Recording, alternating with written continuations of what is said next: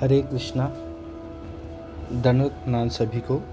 ओम अज्ञानतिमिरान्धस्य ज्ञानञ्जनशलाकया चक्षुरुन्मीलितं येन तस्मै श्रीगुरवे नमः। अब हम अगला चैप्टर पढ़ेंगे जो कि चैप्टर नंबर चौवन, इंडेक्स नंबर सैंतीस और हमारा सीज़न टू का ये एपिसोड फाइव है। नाम है भुवन कोश वर्णन में राजा प्रियव्रत के वंश का निरूपण। ये वही राजा प्रियव्रत हैं जो कि श्रीमदभागवतम में बहुत अच्छे से उल्लेख उसमें दिया गया है। ये भगवान श्री हरि के बहुत बड़े भक्तों में से एक माने जाते हैं, बहुत बड़े भक्तों में से एक हैं। श्री हरि ने कहा, राजा प्रियव्रत के अग्निद्र, अग्निबाहु, वपुष्मान, द्युतिमान, मेधा, मेधातिथि, भव्य, शबल, पुनः, ज्योतिष्मान नाम के दस पुत्र हुए थे। इन पुत्रों में से मेधा, अग्निबाहु तथा पुन्न नामक तीन पुत्र योग परायण यानी योगी, जातिस्मर, इन्हें पूर्वजन्म का वृत्तांत विस्मृत नहीं हुआ था तथा महा सौभाग्यशाली थे। इन लोगों ने राज्य के प्रति अपनी कोई अभिरुचि प्रकट नहीं की थी। अतः राजा ने सब द्वीपा पृथ्वी को अपने अन्य सात पुत्रों में विभक्त कर दिया। सप्तद्वीपा यानी कि वेदों के अनुसार आप यहाँ देख सकते हैं कि जो आज महाद्वीप हैं वो आ, सात हैं, है ना। आ, अमेरिका के दो हैं, है ना, अफ्रीका है और ऑस्ट्रेलिया है, है ना, यूरोप है, एशिया है और ये चाइना वाले इधर पार्ट को भी, तो ऐसे करके सात मेजर द्वीप माने गए हैं। ठीक है, तो उसमें बांट दिया है, तो पूरी पृथ्वी की बात कर रहे हैं। तो लोग कहते हैं कि भाई आर्य तो बाहर से आए हैं, ये उल्टा है। यहाँ से आर्य बाहर गए हैं और उन्होंने पूरी पृथ्वी पे शासन किया है। पचास करोड़ योजन में विस्तृत संपूर्ण पृथ्वी नदी की जलराशि में तैरती हुई नौका के समान चारों ओर अवस्थित अतः जल के ऊपर स्थित है। हे शिव, जम्बू, प्लाक्ष, शालमाल, कुश, कौंच, शाक और पुष्कर नामक ये सात द्वीप हैं जो सात समुद्रों से घिरे हुए हैं। इन सात समुद्रों के नाम लवण, इक्षु, सुरा, घृत, दधि, दुग्ध और जल के सागर रूप में प्रसिद्ध हैं। हे वृषभध्वज, ये सभी द्वीप तथा समुद्र उक्त क्रम में एक दूसरे से द्विगुण परिमाण में अवस्थित हैं। जम्बू द्वीप में मेरु नामक पर्वत है जो एक लाख योजन के परिमाण में फैला हुआ है। इसकी ऊंचाई चौरासी हजार योजन है। इसका अधोभाग पृथ्वी में सोलह हजार योजन धसा हुआ है और शिखर देश बत्तीस हजार योजन विस्तृत है। इसका अधोभाग जो पृथ्वी के ऊपर सन्निहित है वह भी सोलह हजार योजन के विस्तार में कर्णिका के रूप में अवस्थित है। इसके दक्षिण में हिमालय, हेमकूट तथा निषद, उत्तर में नील, श्वेत और श्रृंगी नामक वर्ष पर्वत हैं। हे रुद्र, प्लाक्ष आदि द्वीपों के निवासी मरणादि से मुक्त हैं। उनमें योग या अवस्था के आधार पर कोई विषमता नहीं है। जम्बू द्वीप के राजा आग्निद्र के नौ पुत्र उत्पन्न हुए। उन सभी का नाम क्रमशः नाभि, किम्ब पुरुष, हरिवर्ष, इलाव्रत, रम्य, हिरण्मय, कुरु, भद्राश्व और केतुमाल है। राजा ने उन सभी पुत्रों को उनके नाम से ही अभिभेद प्रसिद्ध एक एक भूखंड प्रदान किया। हे हर, राजा नाभि और उनकी पत्नी मेरू देवी से ऋषभ नामक पुत्र हुए थे। उनसे भरत नामक पुत्र हुए जो शालिग्राम तीर्थ में स्थित रहकर विभिन्न व्रतों के पालन में निरत रहते थे। उन भरत से सुमति नामक पुत्र हुआ और उसका पुत्र तेजस हुआ। बोला जाता है भरत जो भारत का नाम है उन भरत से भी है और जो महाभारत में आते हैं उनसे भी है। तेजस के इंद्रद्युम्न, इंद्रद्युम्न से परमेष्टि, परमेष्टि के प्रतिहार तथा प्रतिहार से प्रतिहर्ता नामक पुत्र कहे गए हैं। प्रतिहर्ता के पुत्र प्रस्तार, प्रस्तार के पुत्र विभु, विभु के पुत्र नक्त और नक्त के पुत्र गय नाम के राजा हुए। गय का पुत्र नर हुआ, गय का पुत्र नर हुआ, नर से विराट, विराट से महातेजस्वी धीमान, धीमान से भवन नाम के पुत्र की उत्पत्ति, भवन के त्वष्टा, त्वष्टा के विरजा, विरजा के रज, रज के शतशीत, शतजीत तथा शतजीत के विश्व ज्योति नामक पुत्र हुआ था। नोट, ये चैप्टर बहुत छोटा है, प्रियवंश महाराज के वंश का वर्णन है, प्रियव्रत महाराज के वंश का वर्णन है, भागवत में भी बहुत अच्छे से एक्सप्लेन किए गए हैं इन महाराज की कहानी, और भी बहुत सारी हैं। यहाँ पे एक नोट है, जो जम्बूद्वीप और मेरू पर्वत सब हैं उसकी गणनाएँ जो हैं, देखिए आजकल जो मॉडर्न आप ये हैं एवेंजर्स हैं, है ना, ये मार्वल कॉमिक और ये सब, तो इसमें दिखाते हैं कि पैरेलल यूनिवर्सेस हैं, एक्स्ट्रा डायमेंशंस हैं, है ना, रिलेटिविटी का कॉन्सेप्ट है, है ना, तो बड़ा हमें देखने सुनने में अच्छा लगता है। तो देखिए वो, लेकिन अगर आज से सौ साल पहले या दो सौ साल पहले किसी और आदमी को वो चीज़ बताई जाती तो वो नहीं समझ पाते और वो उसको बेवकूफ़ समझते, लेकिन आज के टाइम में, मॉडर्न टाइम में उसको समझना बड़ा इजी हो गया क्योंकि उस तरीके से प्रस्तुत की गई है। तो हमारे भागवत, हमारे पुराणों में जो कि ये चीज़ें बताई गई हैं, पुराण आदि में जो यूनिवर्स का विवरण है, जो यूनिवर्स के बारे में बताया गया है, वो आज के टाइम में हम उसको उतने अच्छे से एक्सप्लेन करने में असमर्थ हैं। मैं आपको एक्सेप्ट करता हूँ, हम भी नहीं समझ पाए, बहुत सारे लोग भी उसको नहीं समझ पाए, उसके लिए असल में बहुत ज़्यादा आत्मशुद्धि चाहिए, तो उसको इस्कॉन के द्वारा कुछ प्रयास चल रहा है, ठीक है, तो उसमें कहीं ना कहीं चीज़ें हैं जो अभी भी हम अच्छे से समझ नहीं पाए, तो समझ हम नहीं पाए, ये हमारी कमी है। तो जैसे मैंने एग्जाम्पल बताया, ये जो पैरेलल डायमेंशन, इसकी बात रिलेटिविटी की दो सौ साल पहले होती तो कोई समझ नहीं सकता था, और आज से दो सौ साल बाद होगी तो और अच्छे से समझा जाएगा। तो ऐसे ही जब अपभ्रंश हुआ वैदिक नॉलेज का, कलयुग आने के बाद और भी पतन हुआ लोगों का, वो नॉलेज ट्रांसफ़र नहीं हुई, बहुत सारे अटैक इंडिया पे हुए, वैदिक संस्कृति का प्रचार प्रसार समस्याएं रहीं, तो होता क्या है कि भाई आज साइंटिस्टों को अगर इस दुनिया से हटा दोगे तो साइंस को कौन आगे लेके जाएगा, अच्छे टीचर ही नहीं होंगे तो स्टूडेंट अच्छे कहाँ से होंगे। तो समय के साथ कुछ कुछ चीज़ें ख़राब हुई, तो उसकी वजह से हम अच्छे से आज के टाइम में कोई बहुत कम लोग हैं जो अच्छे से समझते हैं या अच्छे से समझा पाते हैं। तो इसको हमारी लिमिटेशन समझना चाहिए, शास्त्रों की लिमिटेशन नहीं समझना चाहिए, क्योंकि शास्त्रों के हिसाब से बहुत सारी कैलकुलेशन आज भी बहुत करेक्ट हैं। तो बस इसको एक नोट के तौर पे आप सुनिएगा। देखिए, कई लोगों का ओपिनियन हो सकता है कि भई आप ये नोट क्यों बोलते हैं, कमेंट क्यों देते हैं, हम आपका कमेंट सुनने के लिए नहीं है। देखिए, यहाँ पे मैं जो गरुड़ पुराण पढ़ रहा हूँ आज के कॉन्टेक्स्ट में पढ़ने की कोशिश कर रहा हूँ और वही आपको बताने की कोशिश कर रहा हूँ, वरना गरुड़ पुराण तो गीता प्रेस में जाके आप खरीद के लेके आ सकते हैं ना।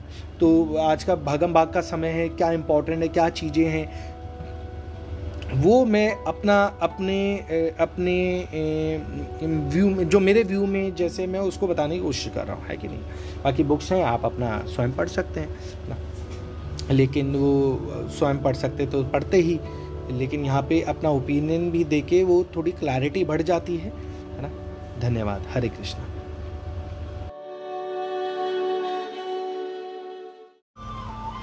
हरे कृष्णा, सभी को दंडवत प्रणाम। आज हम श्री गरुड़ पुराण संक्षिप्त का अगला अध्याय पढ़ेंगे, जिसका नाम है प्लाश तथा पुष्कर आदि द्वीपों एवं पाताल आदि का निरूपण। ओम अज्ञानतिमिरान्धस्य ज्ञानांजनशलाकया चक्षुरुन्मीलितं येन तस्मै श्री गुरुवे नमः। श्री हरि ने कहा, प्लाश द्वीप के स्वामी मेधातिथि के सात पुत्र थे। उन सब में शांत भव नामक पुत्र ज्येष्ठ था, उससे छोटा शिशिर था। तदंतर सुखोदय, नंद, शिव और शेमक हुए। उनका जो सातवां भाई था वह ध्रुव नाम से प्रसिद्ध हुआ। ये सभी प्लाक्ष द्वीप के राजा बने। इस द्वीप में गोमेद चंद्र, नारद, दुदीभी, सोमक, सुमंश सुमंस और व्यभ्राज नामक सात पर्वत हैं। यहाँ अनुप्ता, शिखी, विपाशा, त्रिदिवा, क्रमु, अमृता तथा सुकृता नामक सात नदियाँ प्रवाहित होती रहती हैं। वपुष्मान शालमक द्वीप के स्वामी थे। उस द्वीप में अवस्थित सात वर्षों के नाम से ही प्रसिद्ध उनके सात पुत्र थे, जिनका नाम श्वेत, हरित, जमूत, रोहित, वैद्युत, मानस और सप्रभ हैं। यहाँ कुमुद, उन्नत, द्रोण, महिष, बालहक, कौंच, क्रौंच तथा कोकोद कोकोधान नामक सात पर्वत हैं। योनि, तोया, वितृष्णा, चंद्रा, शुक्ला, विमोचिनी और विधृति ये सात नदियां हैं। ये पापों का प्रशमन करने वाली हैं।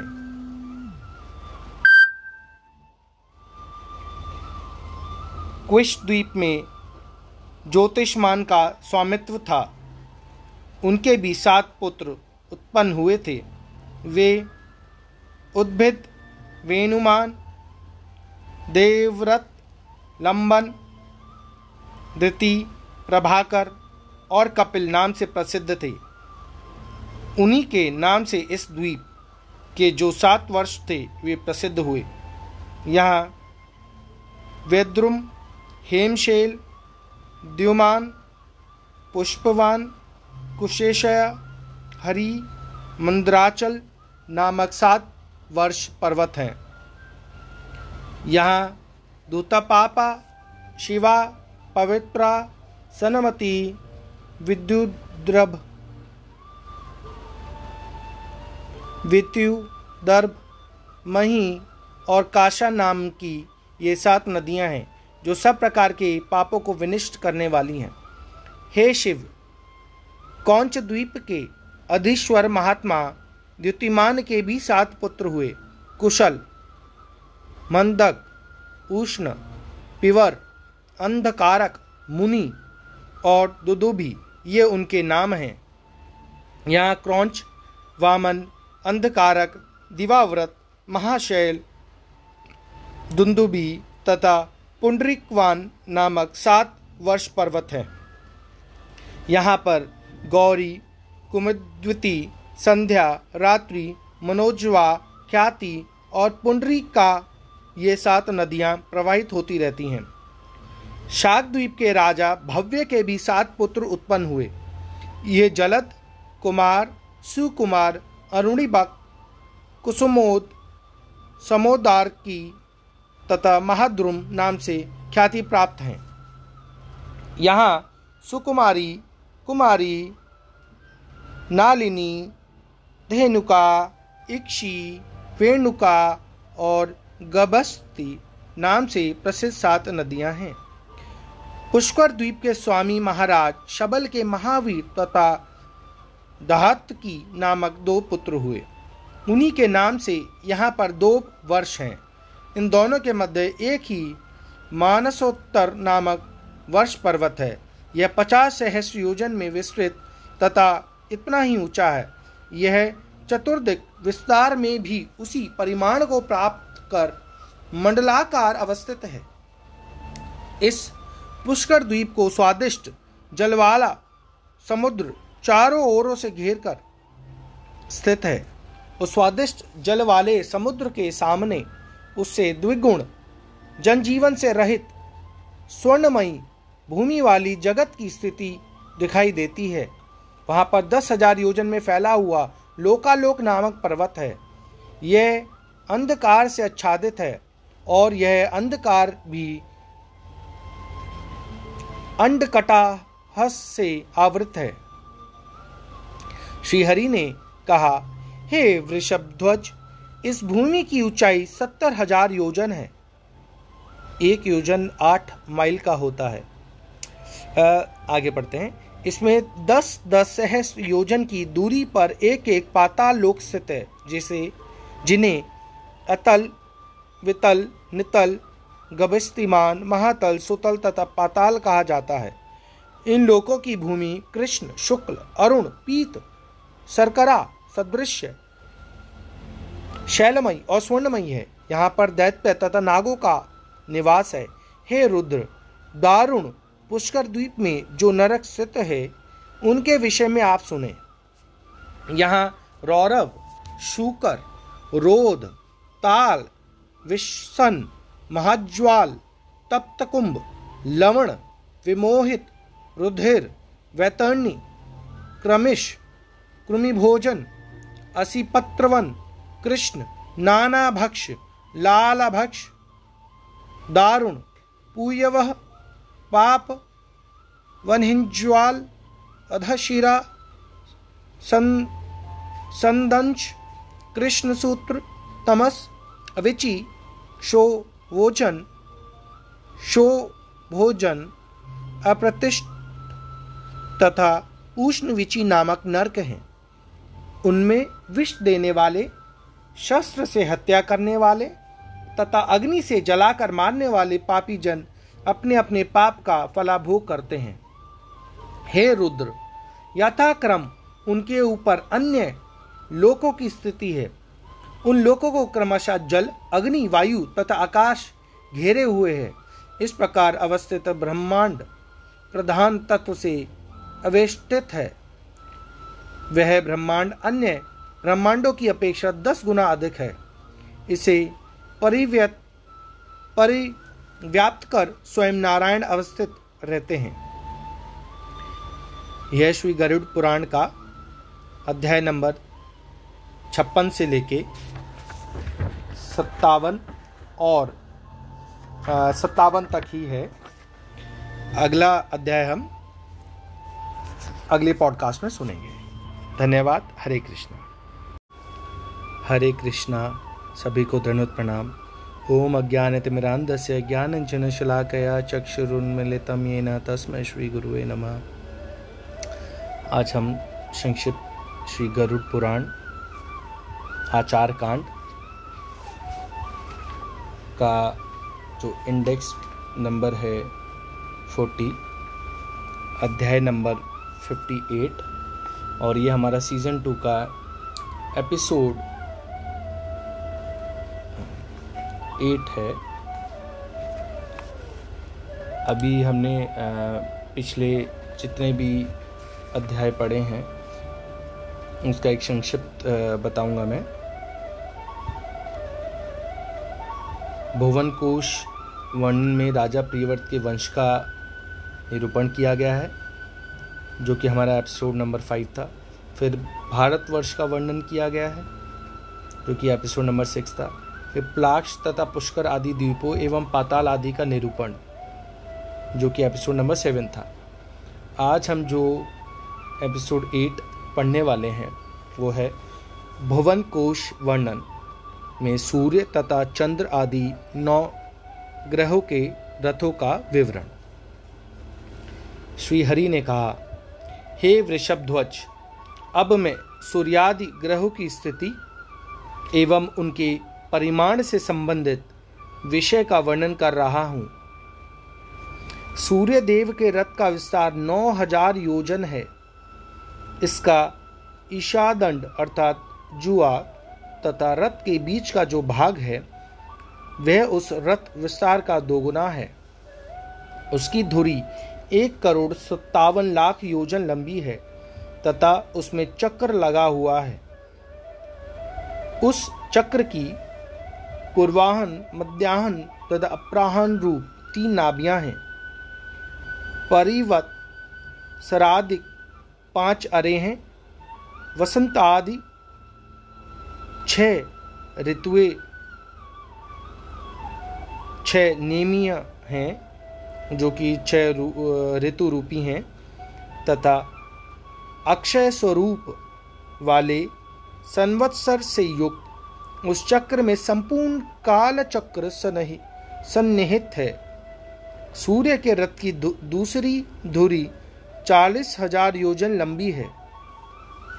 हे वृषभध्वज, रथ के जो पहियों के अक्ष हैं वे साढ़े पाँच हजार योजन लंबे हैं।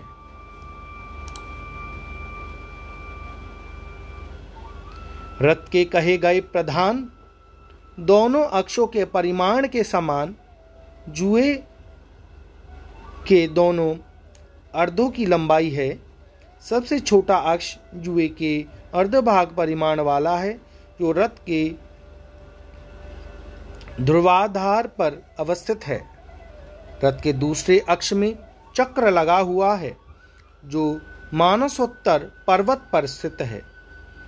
गायत्री, बृहति, उष्णिक, जगति, तृष्टुप, अनुष्टुप तथा पंक्ति नामक ये सात छंद ही सूर्य के सात घोड़े कहे गए हैं।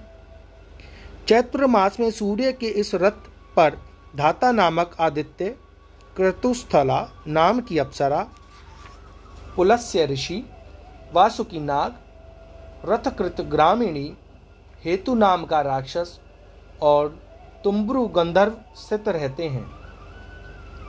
वैशाख मास में इस रथ पर आर्यमान नाम वाले आदित्य, पुलह ऋषि, रथोजा, यक्ष, पुंजक स्थला अप्सरा, प्रेहति राक्षस, कच्छनीर सर्प तथा नारद नामक गंधर्व आसीन रहते हैं। ज्येष्ठ मास में सूर्य के इस रथ में मित्र नामक आदित्य, अत्रि ऋषि, तक्षक नाग, पौरवश्य राक्षस, मेनका अप्सरा, हाहा नामक गंधर्व और रथस्वन यक्ष का वास रहता है। आषाढ़ मास में इस रथ के ऊपर वरुण नाम से प्रसिद्ध आदित्य, वशिष्ठ ऋषि, रंभा तथा सहजन्या नामक अप्सरा, हुहु गंधर्व, रथचित्र नामक यक्ष एवं राक्षस गुरु शुक्र निवास करते हैं। श्रवण मास में इस रथ पर इंद्र नाम से विख्यात आदित्य, विश्वावसु गंधर्व, स्रोत्र नामक यक्ष, अलापत्र सर्प, अंगिरा ऋषि, प्रमलोचा अप्सरा और सर्प नामक राक्षसों का निवास रहता है। भाद्रपद मास में विवस्वान नामक आदित्य, उग्रसेन गंधर्व, भृगु ऋषि, आपूरण नामक यक्ष, अनुमलोचा नामक अप्सरा, शंखपाल नामक सर्प तथा व्याघ्र राक्षस का सूर्य रथ में निवास रहता है तथा व्याघ्र राक्षस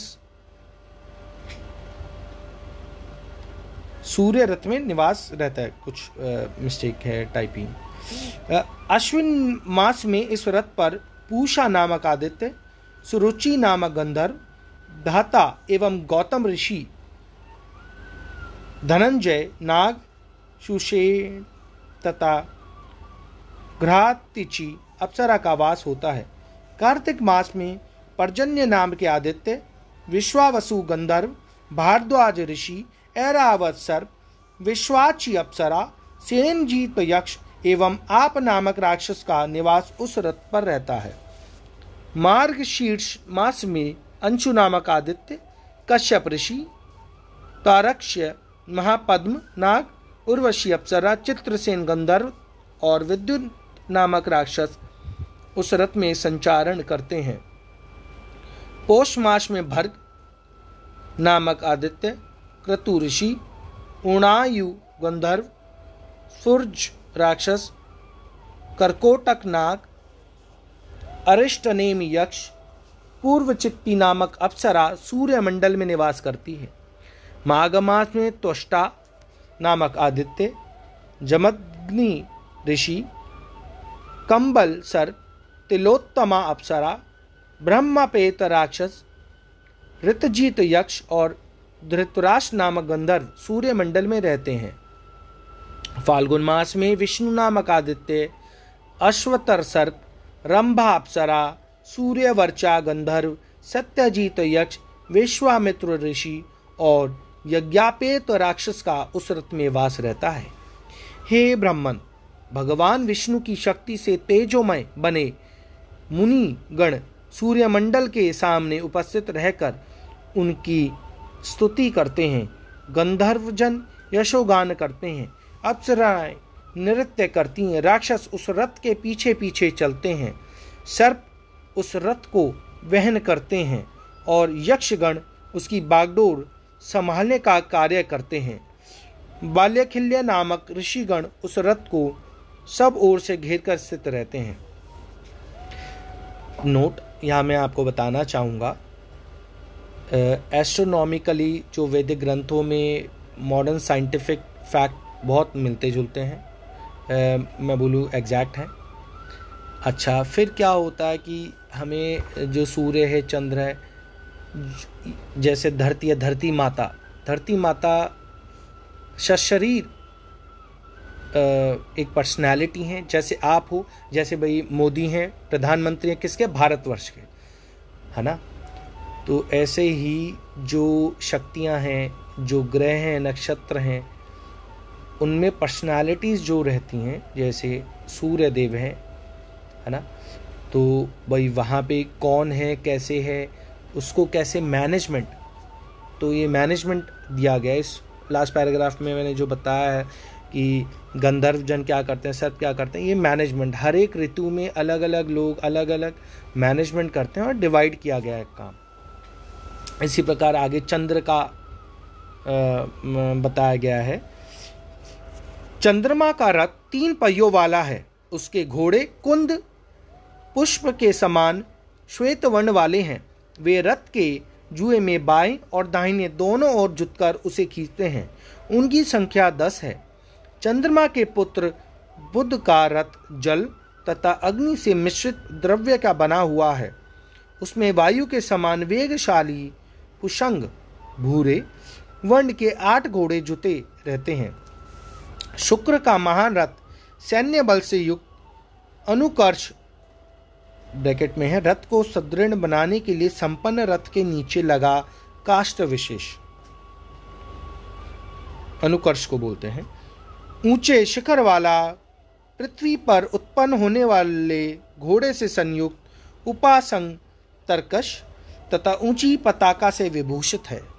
भूमि पुत्र मंगल का महारथ तापय गए स्वर्ण के सदृश कांचन वर्ण वाला है, उसमें आठ घोड़े लगे रहते हैं जो अग्नि से प्रादुर्भूत हैं तथा पद्मरागमणि के समान अरुण वर्ण के हैं।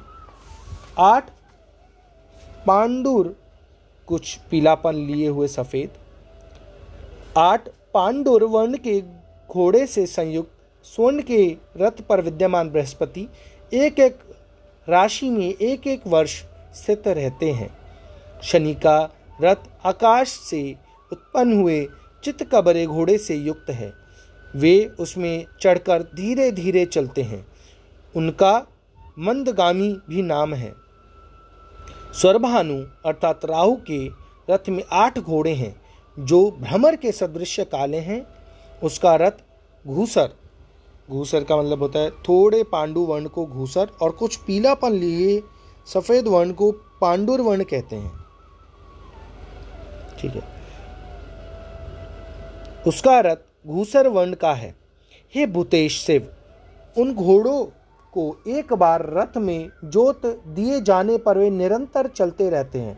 इसी प्रकार के इसी प्रकार केतु के रथ में भी वायु के समान वेग वाले आठ घोड़े हैं, उनके वर्णों की आभा पुवाल से निकलने वाले धुएं के सदृश तथा लाक्षार लाक्षारस की भांति अरुण रंग की है। हे शिव, इस प्रकार सूर्य, चंद्र आदि उपयुक्त ग्रहों से युक्त द्वीप, नदी, पर्वत, समुद्र आदि से समन्वित समस्त भुवन मंडल का भगवान विष्णु का विराट शरीर ही है। यहाँ पे अध्याय अट्ठावन खत्म होता है। धन्यवाद। हरे कृष्ण।